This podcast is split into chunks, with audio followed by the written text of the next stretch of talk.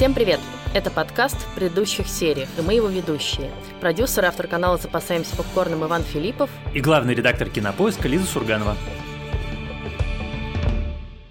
И начать этот подкаст я хочу с одной маленькой новости, важной для нас. В Яндекс.Музыке, где размещается в том числе наш подкаст, теперь появилась возможность подписываться на подкаст, и мы теперь видим, сколько у нас там подписчиков. И их очень много, чему мы очень рады. И чтобы стать нашим подписчиком в Яндекс.Музыке и узнавать обо всех новых выпусках своевременно, поставьте нам сердечко. Мы будем знать, что у вас все больше и больше. Да, на самом деле мы прям супер обрадовались, когда оказалось, что у вас почти 30 тысяч. Это как-то страшно приятно. Давайте вас будет больше еще. А сегодня мы обсудим новый российский сериал «Перевал Дятлова». Этот сериал вышел в конце ноября на телеканале ТНТ и в онлайн-кинотеатре «Премьер». И это сериал от команды Валерия Федоровича и Евгения Никишова, которые уже подарили нам много талантливых сериалов, и от Павла Костомарова, который подарил нам много крутых документальных проектов, и, собственно, сериал «Эпидемия», которым теперь засматривается, как мы знаем, Стивен Кинг. Стивен Кинг сейчас занят обсуждением выборов в Соединенных Штатах, и поэтому я думаю, что до сериала «Перевал Дятлова» у него руки дойдут не скоро. Так, где моё булшит бинго? Ну, сначала Трамп, надо Трампа выковырять. Засчитано. Сериал «Перевал Дятлова», который, как, я думаю, легко догадаться, рассказывает про тайну гибели группы туристов под руководством Игоря Дятлова. На самом деле, мне кажется, правильно сказать, что это не один сериал, а два. Это два полноценных, совершенно самостоятельных четырехсерийных сериала, один из которых рассказывает о группе Дятлова, непосредственно о мальчиках и девочках, которые пошли в этот поход, а второй – это история расследования и обстоятельств их гибели с следователем таким нуарным в шляпе в исполнении Петра Федорова. И мне кажется, что на самом деле все плюсы, минусы и какие-то уникальные особенности этой истории, они на самом деле тем или иным образом проистекают как раз из того, что их две. Что это так вот неожиданно придумано и неожиданно реализовано. Но я бы хотела все-таки начать с плюсов, потому что мне как раз эта идея, как идея, по крайней мере, очень понравилась. Во-первых, это действительно неожиданный ход. Ты ждешь, что у тебя будет либо одно, либо другое, да, либо у тебя будет такой триллер про выживание в тяжелых условиях а-ля «Выживший», либо это будет, значит, детектив, расследование, может быть, с какими-то мистическими элементами. А здесь я, вот, например, ничего не читала про сериал, и, ну, как так получилось просто заранее, я просто села его смотреть, и сначала ты смотришь, такая первая серия, думаешь, что-то странное происходит, какие-то нацисты, зомби, какая-то девушка, ну, короче, первая серия мне прям не понравилась, я подумала, что это сразу какой-то уход в очень неблизкую мне тему и непонятную, и непонятно, зачем ее вот как бы так сходу приплетать к дятловцам. Казалось, что это будет как бы, знаешь, таким намеком на то, что будет дальше, да, мы ушли в мистику. И вдруг начинается вторая серия. Вот с этой стилизацией под советское кино 60-х, с другим форматом кадра, с вообще другими диалогами, другим языком. И сначала я подумала, что это такой, знаешь, ну как бы один раз такой ход сделали, просто красиво стилизовали, ну и дальше как бы оно поедет, как поехало. А потом, когда стало понятно, что так придуман весь сериал, и что серии чередуются одна за другой, и каждый рассказывает свою историю в своей манере, там, например, цветные серии, нечетные, сняты на пленку, для такой мягкости кадра и одновременно зернистости. Эти черно-белые сняты на цифру, формат кадра меняется, ты видишь, что это 4:3, как в советском кино старом, появляется другая музыка, и ты понимаешь, что это довольно оригинальный и, на самом деле, интересный художественный ход. И он тебя цепляет, конечно. Я, на самом деле, наверное, неправильно как-то прозвучал, потому что мне это страшно понравилось. Это как раз одна из вещей, которые мне понравились в сериале больше всего, именно вот по тем причинам, по которым ты говоришь. Но, наверное, еще и потому, что вот эта вот вторая самостоятельная черно-белая история, она снята с какой-то такой поразительной любовью к героям. Я, наверное, даже хочу про это отдельно поговорить, что все недочеты, которые там меня раздражали и, наверное, до сих пор раздражают, они все связаны с цветной частью, а все, что связано с черно-белой частью, вызывает у меня скорее положительные эмоции, и мне она просто очень нравится, а финал так просто душераздирающий. То есть, когда тебе жалко людей, которые гибнут в кадре, это значит, что ты, как это по-русски, emotional invested, ну, как бы ты эмоционально подключился к героям, они для тебя что-то значат. Это уже не просто пиксели цифрового изображения, а это какие-то герои, которых ты считаешь людьми, за которых ты волнуешься и переживаешь. И когда они в финале так ужасно глупо гибнут, это просто до слез местами, прям обидно. Более того, ты переживаешь за людей, про которых ты знаешь, что они погибнут. Уже как бы ты включаешь этот сериал, ты знаешь, что это сериал про гибель этой группы. Да, и поэтому каждая серия черно-белая, она на самом деле, ну вот даже в тех местах, где происходят какие-то комические вещи, какие-то нейтральные истории, что-то еще, ты все равно смотришь на это через призму, что это люди, которые идут на смерть. И мне очень не нравится герой-шаман, который там как вставной зуб периодически вылезает. Но когда он называет их мертвецами, это, конечно, так и есть. Ну, как бы раздражает как раз то, что он это делает словами, то, что он делает вслух. Когда это не проговорено, это гораздо больший эффект на зрителя имеет, когда зритель сам приходит к этой мысли, что это мертвые люди на самом деле. Дедушка, что это? Да. Они здесь. Кто? Мертвецы. Сурганина уже ждет их. Это ее голос. Она заберет их души себе. И запомни, к ним нельзя приближаться. Во-первых, я соглашусь с тем, что я действительно тоже гораздо больше прониклась черно-белыми сериями, которые как раз снимал Павел Костомаров. Цветные серии снимали продюсеры сериалов Федорович и Никишов. Как режиссеры они тут дебютируют. Какое у меня возникло ощущение, что цветные серии — это такая игра в жанровое кино, да? Вот сейчас мы немножко поиграем в нуар и наденем на следователя такую федору, красивый плащ, и он будет нам изображать тут такого следака из американских детективов 50-х, 60-х. У него отлично получается. Суровое выражение лица, девушка появляется немедленно, все очень мрачно, такое все напряженное. Вот сейчас мы поиграем в мистику, да, и появляются зомби-нацисты, и какие-то обезьяны, на которых ставят опыт. Ну, в общем, вот эта вся история с мистическими вкраплениями из Второй мировой. Вот сейчас мы поиграем в военную драму, да, и нам рассказывают историю двух товарищей на войне, один из которых погибает, чтобы спасти другого, а второй получает такую травму на всю жизнь, и, значит, как бы история такой ПТСР, да, посттравматического синдрома. А второй фильм, который снял Костомаров, гораздо более цельный, конечно, потому что там нет вот этой игры в разные жанры, а там есть одна линия, и она очень хорошо выдержана. Да, это стилизация, да, она местами, может быть, даже ироничная. Там есть вот эти какие-то, конечно, очень трогательные шуточки про то, что Борис Ельцин, значит, чуть было не пошел в поход. Юр, знакомься, это Боря. Он у нас строительный закончил. Слушай, Боря хочет в поход пойти, стариной тряхнуть. Не возьмешь с собой, а? Хороший парень, спортсмен. Нет мест, полный комплект у нас. Ну, может, не может. Нервные все. Прости, Ельцин, не вышло. Ну, ничего. Не судьба, значит. Тем не менее, у меня даже возникло ощущение в какой-то момент, знаешь, что это можно сравнить как будто с документальным кино. И не случайно Костомаров по своей природе, да, и как бы по своему первому призванию режиссер-документалист. Я очень люблю проект «Срок», где его максимальное приближение к героям, так что ты прям забываешь, ты смотришь документальные какие-то отрывки. И вот здесь у меня было такое же ощущение жизни как бы с этими героями, как будто я смотрю реальную. Ну вот вдруг представим, что кто-то из дятловцев записывал все на пленку, что с ними происходит, да, просто шел с камерой. И ощущение вот такое примерно. И он там последний погиб из них. Хотя мы понимаем, что это художественное все допущение, что многие вещи додуманы за героев, и наверняка все было не совсем так. И, в принципе, концовка, ну, как бы, это реконструкция, так как считают сценаристы и создатели сериала, да, мы не знаем, что в реальности там произошло до сих пор. Но ощущение, правда, живых людей, с которыми ты хочешь дальше продолжать вместе идти в этом походе. И, конечно, я согласна, что финал душераздирающий, несмотря на то, что ты знаешь, что сейчас вот все, им конец, ты уже даже знаешь, как этот конец настанет. Предпоследняя серия тебе это заспойлерила. Федоров говорит: все, это лавина, и ты понимаешь, окей, вот как бы сейчас они сидят в палатке, и ты просто в адском напряжении ждешь, как на них сейчас свалится этот огромный пласт снега.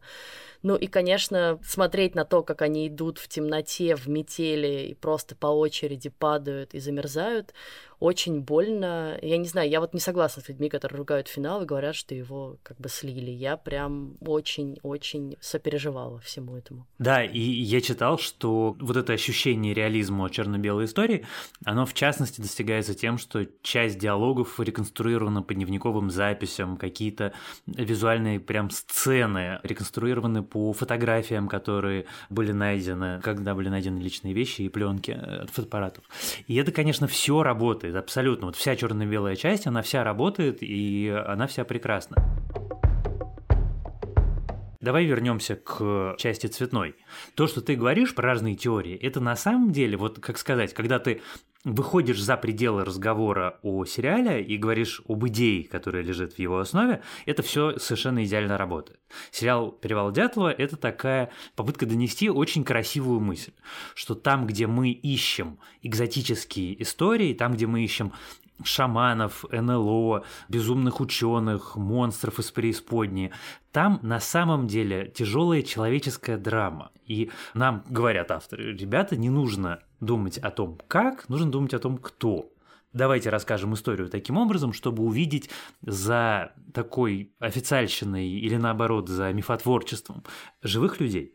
И идея сама по себе замечательная. Там как бы проблема не в идее, там проблема в реализации, в том, что вот эта вот линия повествования, которая связана с героем Федорова, она, конечно, немножко мечется. Но тут мне хочется сказать пару вещей, которые меня приятно удивили, которые для меня сгладили глобально, наверное, мое неудовлетворение цветной частью.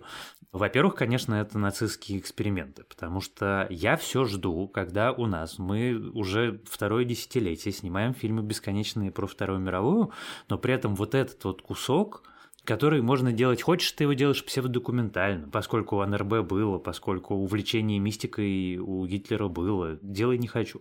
Хочешь ты его делаешь мистическим, фантастическим, жанровым, каким угодно, но в это же можно поиграть, это же страшно интересно. Это целый пласт жанровой не только литературы, но и кино вырос из истории про мистических нацистов. У нас, я прошу прощения, у нас прям поколения сограждан росли на игре про замок Вольфенштейн и про зомби и нациков.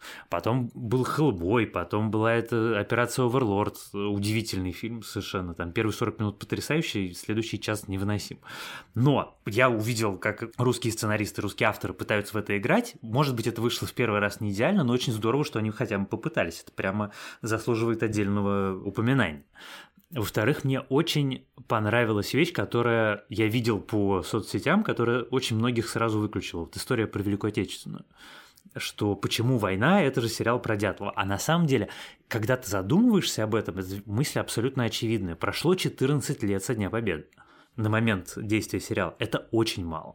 Это значит, что все люди, живущие в стране, тем или иным образом прошли через эту мясорубку. Это всем изменило жизнь. Кому-то поломало, кому-то, наоборот, там что-то дало. Но создавать мир, в котором про войну не говорится, и в котором война не играет решающую роль в мотивации практически всех героев, это будет очень странно. И, опять-таки, авторы, мне кажется, заслуживают абсолютного восхищения тем, что они взяли и попытались это придумать. Слушай, мне вообще кажется странным мысль, что, значит, почему там появляется война, если мы до сих пор, нас не может отпустить тема войны, мы как бы сейчас, спустя уже скоро 80 лет, да, все про это говорим, возвращаемся, бесконечно это переосмысливаем как-то в культуре, а там действительно, ну, гораздо меньше временной зазор.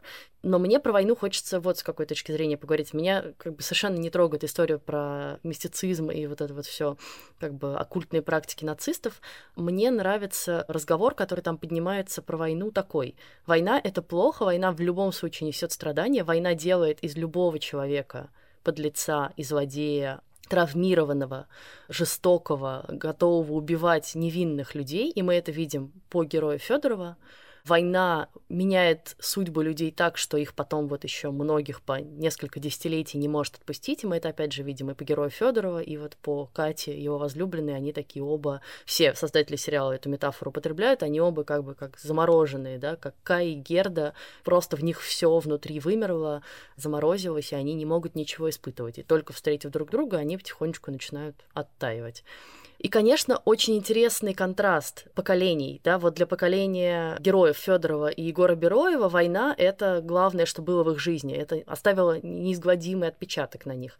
А для поколения дятловцев самих, им всем по 20 лет, да, в 59-м году, ну, 20, 21, 24, кому-то побольше, но они войну прошли детьми, и на самом деле на них это все-таки не оставило такого отпечатка. Мы видим совершенно другое поколение людей, да, мы видим устремленных в будущее, с надеждами людей, с какими-то идеалами высокими, не травмированных, угрюмых, зажатых мужиков, а вот таких абсолютно открытых миру, ну, еще детей в каком-то смысле, да, вот как они встречают этого беглого зэка, совершенно не задаваясь вопросом, откуда он, что он, несет ли он для них опасность. Нужна аптечка. Люда, неси аптечку. Так, не надо аптечку, давайте в палатку его. Вот, давайте, раз, два, три. Люда, Люда, воды. Воды погрейте. И спирта. Аккуратно, аккуратно. В сторону. Взял, ты хватишь. Тише. Голову, голову. Зин, под голову подложили. Чай нужен сладкий, горячий. Пальцы чувствуете? И как сразу напрягается Семён Золотарёв. Ну ладно, он еще гибист, понятно, у него как бы ему положено, но так или иначе, да, вот это просто контраст двух поколений, очень, мне кажется, изящно показанный в этом сериале. Вот это мне очень понравилось. Абсолютно, решительно согласен. А история с беглым зэком – это на самом деле вещь, которую, пожалуй, единственная, я готов совсем согласиться, даже с шаманом, но вот история беглого зэка меня, честно признаюсь, прям выбесила, потому что мы узнаем, ну как бы нам рассказывают историю, вот он приходит к ребятам, вот он уговаривает их, вот он их убеждает. Вот они его спрятали, накормили, отпустили. Герой Бероева отдает ему кольцо, ну как бы оберег от смерти. После этого мы узнаем о том, что он вырезает семью. Его эти КГБшники из летучего отряда находят в залитой кровью избушке. Вокруг него лежат мертвые тела. И он сбегает. И растворяется в темноте. И на этом, как бы, создатели сериала оставляют этого героя, а мы движемся дальше. И это, конечно, вещь, которую я до сих пор не могу просто понять. Это, ну, как бы, как? Это символ чего? Я не могу этого объяснить ни на уровне сценарной задумки, ни на уровне какой-то метафоры. Потому что просто брошенный кусок. Ну, я согласна, но мне в целом и линия с кольцом кажется не очень удачной. Ну, в смысле, она очень сбивает с толку и, мне кажется, уводит в сторону. И, в общем, не очень, на мой взгляд, там нужна. Ну, она просто недокрученная. Она очень симпатично придумана. Она прямо от начала до момента, когда он дает кольцо, очень интересно придумана. Про заговоренного. Но, опять-таки, мне нравится это все, мне нравится эта мистическая часть. Ну, у любой истории должен быть третий акт. А тут мы в конце второго просто попрощались со всеми героями. И это, в общем, довольно странно. Я хотел сказать про то, что ты начала говорить, про войну, потому что «Перевал Дятлова» делает вещь, которую в моих глазах делает его гораздо более ценным высказыванием, чем среднестатистическая отечественная история современная. Он пытается говорить о войне объективно, вот то, что ты говоришь. Причем это не только показано в поступках Федорова, это еще проговорено словами, когда они сидят за обеденным столом, и сын Кати с ним обсуждает войну и нацистов, когда герой Федорова ему рассказывает про то, что люди на самом деле с двух сторон. Это удивительным образом до сих пор для многих людей, в общем, революционная вещь, что с той стороны тоже люди воевали, а не какие-то машины для убийств. А вот эта мысль про то, что они живут все в таких симпатичных домиках, и как бы как это вообще все, зачем они вообще к нам пошли. Ну и то, что, да, советский человек оказывается за границей и вдруг видит, что как бы люди, с которыми он воюет, живут просто в гораздо более лучших условиях, чем он сам у себя дома, и как бы, конечно, это переворачивает его мир. Это абсолютно вот как с декабристами, знаешь, и 12-м годом такая штука. Абсолютно. А история, когда герой Федорова собирается расстрелять эсэсовца свеженабранного, а на заднем плане его служивцы грабят немецкие дома. На секундочку. И это, в общем, тоже совершенно спокойно показано, потому что это вещь, которая, собственно, цена. Не то, что показано плохое, а то, что показано, что бывает разное, что война не может быть черно-белой, что ничего в мире не может быть черно-белым, а последним, что может быть черно-белым, это война. Сколько в ней все время миллион всего и разных оттенков и всего на свете. И я прям могу по пальцам пересчитать, наверное, одной руки отечественные произведения, которые пытаются такой диалог со своим зрителем вести. И это очень ценно. Это точно так же ценно то, что абсолютно вся черно-белая история дятловцев проникнута теплой ностальгией. Это такое время невинности. Вся их линия, она такая линия идеализма, ностальгии, такой теплой, классной истории. И ты думаешь, ну вот, сейчас, значит, нам показывают такой ностальгический Советский Союз картиночный, а потом показывают, что нет, что это не картиночка, что да, были такие, а были другие.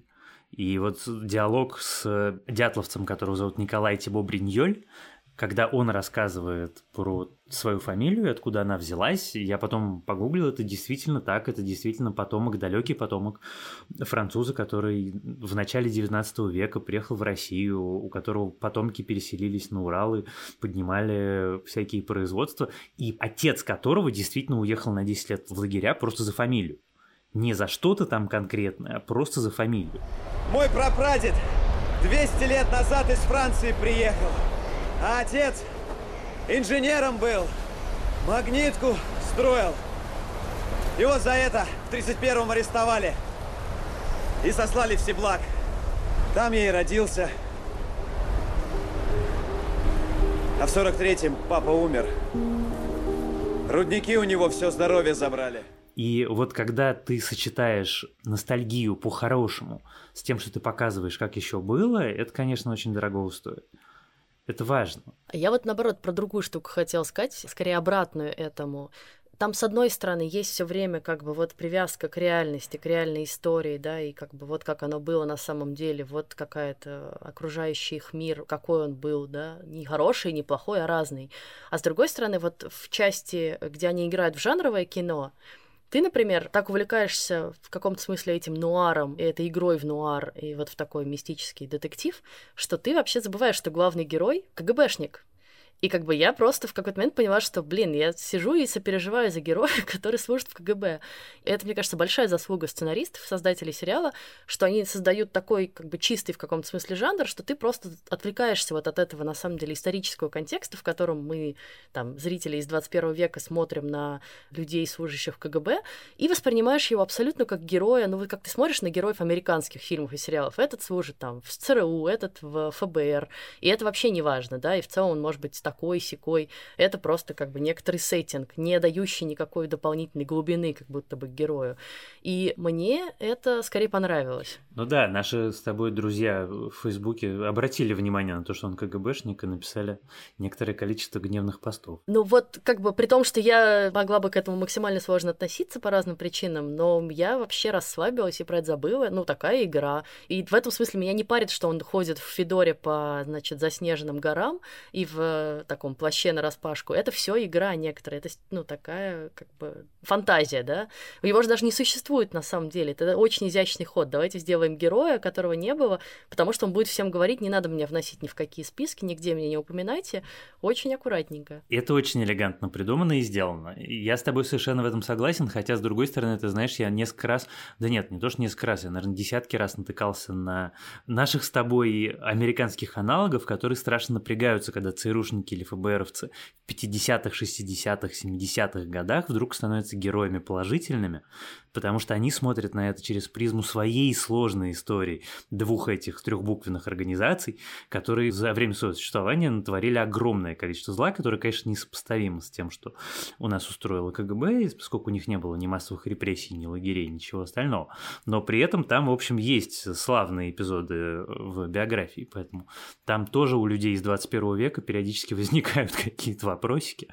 Нет, для меня он абсолютно вот как Маудер и Скалли. Вот такой же герой из этой же линейки. И это мне понравилось. Ты очень правильно начал рассуждать, что вокруг очень много людей, которые пытаются найти какие-то все время мистические объяснения, да, или какие-то сложные объяснения тому, что произошло. И я понимаю их, да, почему такое желание возникает. Там действительно много как бы странных деталей, там действительно много не очень объяснимых так сходу логически вещей.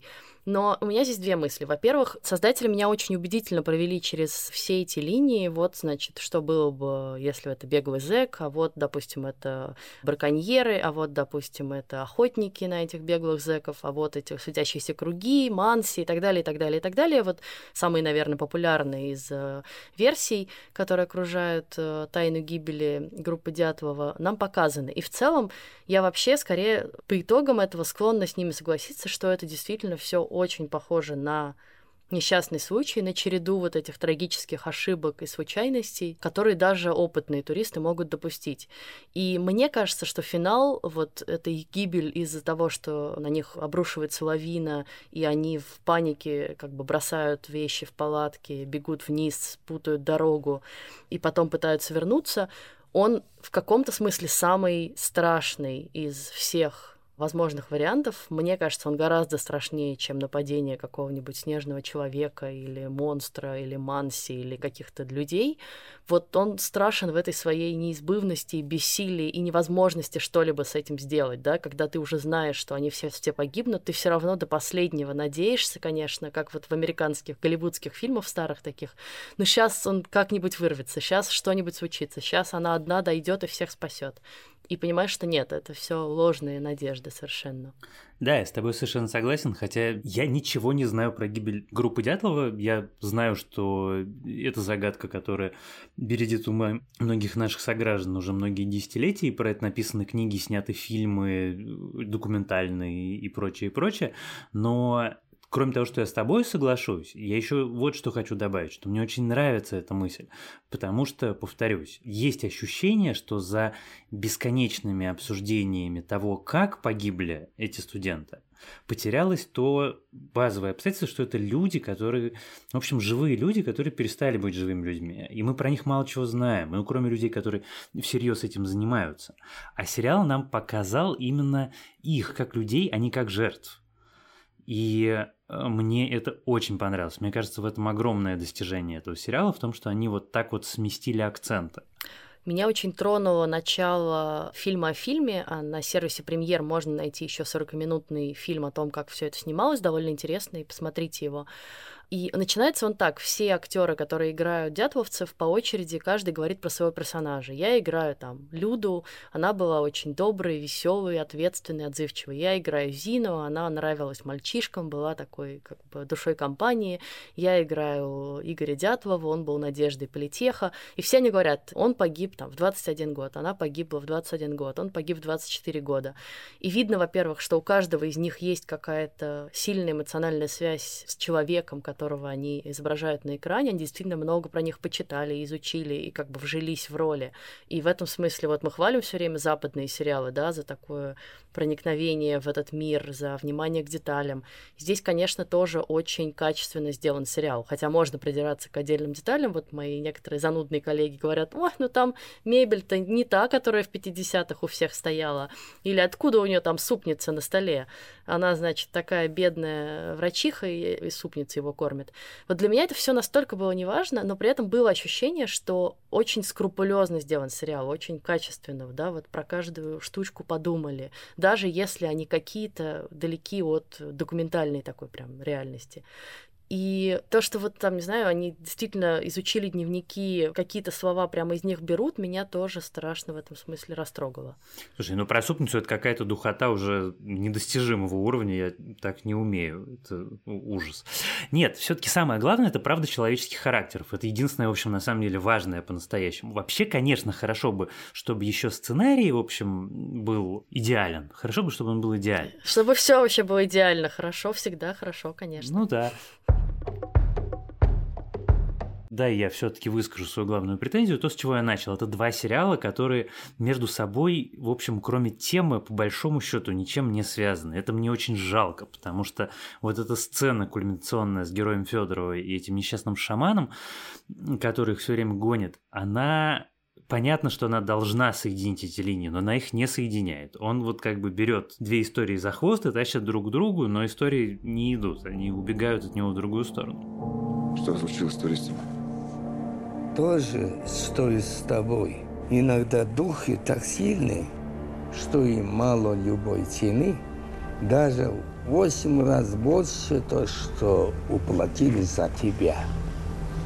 Почему люди отдают свою жизнь? За жизнь других людей. Не родных. Если ты знаешь, старик, ответь. Я не знаю ничего. Меня просто говорят что-то иногда. Эти могут жить. Ребята, эти могли бы жить. Почему? А смог бы он так жить? А смогли бы они так жить? Ты бы смог так жить.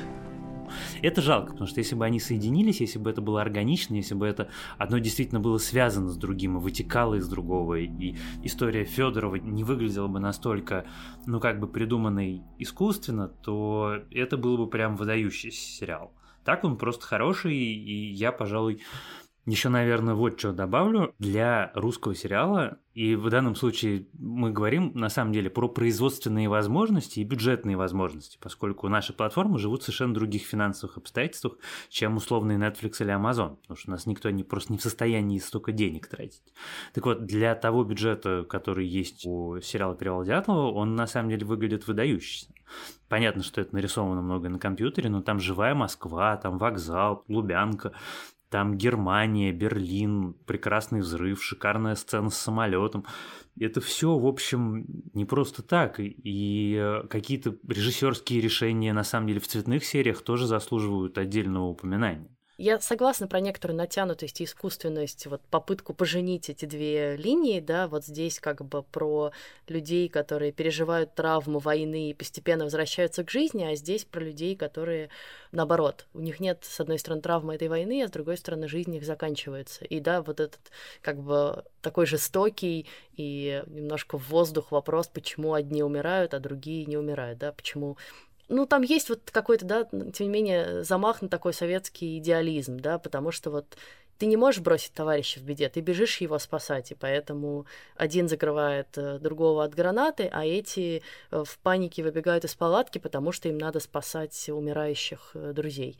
Но финалы, как оно завершается, мне нравится тем, что вот у тебя есть линия одна с таким закрытым финалом, и это линия дятловцев. Все, они погибли, и ты ничего в этом не изменишь. И есть линия с открытым финалом. Открытым не в киношном смысле, что мы не знаем, да, что произойдет дальше, а открытым в смысле дальнейшей же судьбы героев, да, вот они как бы оттаяли, вот они пойдут в какую-то будущую жизнь. Это такое, как бы, знаешь, так сошлись в одной точке и разошлись дальше. В каком-то смысле все равно придумано хорошо. Слушай, кстати, а ты поняла вещь, которая меня немножко удивила внутри сериала, когда этот КГБшный генерал рассказывает про ядерную ракету межконтинентальную, которую на полигоне испытывают, и герой Федорова смотрит на даты пусков, говорит, ну, типа, да, понимающе кивает, да, это объясняет огоньки висящие. Я в этом месте немножко удивился, потому что все, что я понимаю, что я небольшой специалист, но ракеты же улетают.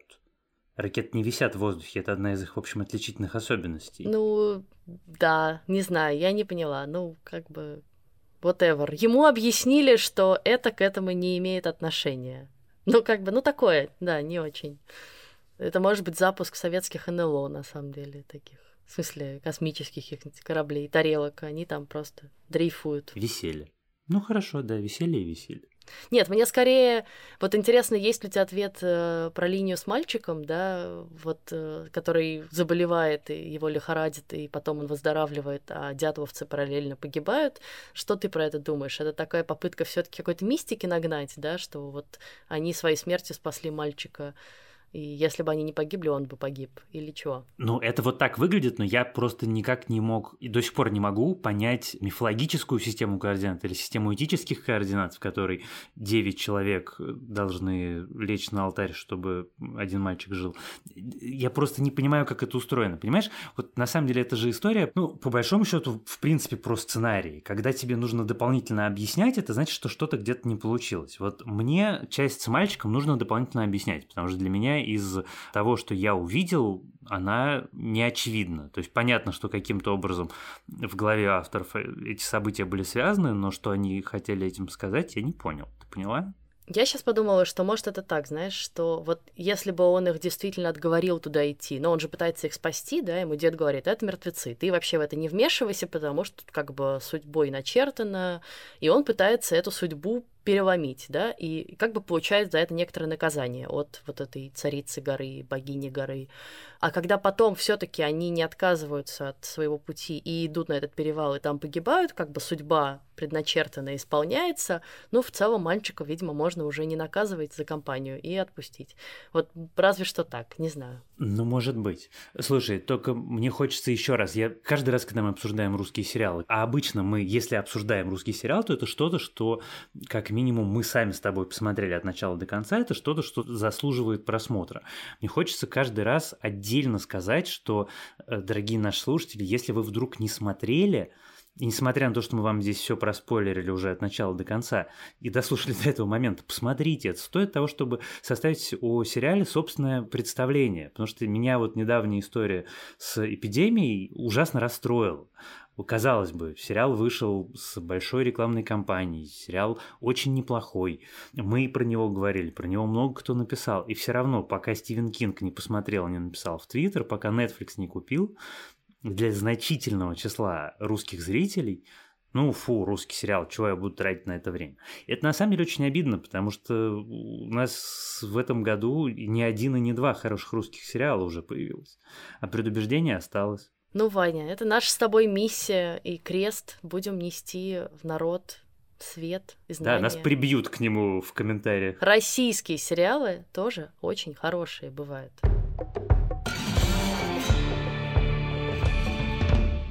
Ладно, на этом мы закончим обсуждение российского сериала «Перевал Дятлова». Который стоит посмотреть. Стоит посмотреть и даже, может быть, пересмотреть. Я подумала, что я бы, может, отдельно... Поскольку это два отдельных сериала, как мы с тобой договорились сегодня, да, то их можно по отдельности в каком-то смысле и смотреть. Я бы, может, какой-то даже пересмотрела отдельно вот черно-белую линию. Очень она мне запала в душ. И очень отдельно хочу сказать, очень классно, что почти всех играют неизвестные нам актеры. Совсем новые лица, это тоже очень здорово. И очень подобранные типажно, да, под таких советских студентов. Вот, и, честно говоря, я очень надеюсь, что у всех этих актеров будет большое актерское будущее, потому что они все очень хороши. Да, поддерживаю. На этом мы заканчиваем наш сегодняшний выпуск. В следующий раз мы решили сделать опять выпуск, который будет посвящен всем сериалам, которые мы сейчас смотрим. Так что это будет такая наша сборная солянка с небольшими рецензиями и разговорами сразу о 5-6 сериалах. Это был подкаст в предыдущих сериях. Нас можно слушать на всех платформах, на Яндекс.Музыке, в Apple, Google Podcasts, на YouTube и в Кастбоксе. Подписывайтесь на нас, ставьте нам оценки, пишите нам письма, приходите к нам в группу на Фейсбуке. И спасибо большое, что вы слушаете нас. Письма пишите на почту podcast@kinopoisk.ru, напомню. А группа наша в Фейсбуке называется «В предыдущих сериях». Поскольку Ваня все равно все будет забывать, приходится за него подбирать и дополнять. Спасибо. А помогали нам в записи этого подкаста наш продюсер Женя Молодцова. Теперь мы также ее зовем наш администратор. Это внутренняя шутка из группы. Министр-администратор. Если вы не поняли, то сразу подписывайтесь на группу. И звукорежиссер Лера Кусто. С вами были Лиза Сурганова и Иван Филиппов. Пока. Пока. По полям, лесам, по дорогам каменистым, дали Свердловска или же вблизи. Посмотри-ка, друг, ходят с песнями туристы, железные туристы из России. Посмотри-ка, друг, ходят с песнями туристы, железные туристы из России.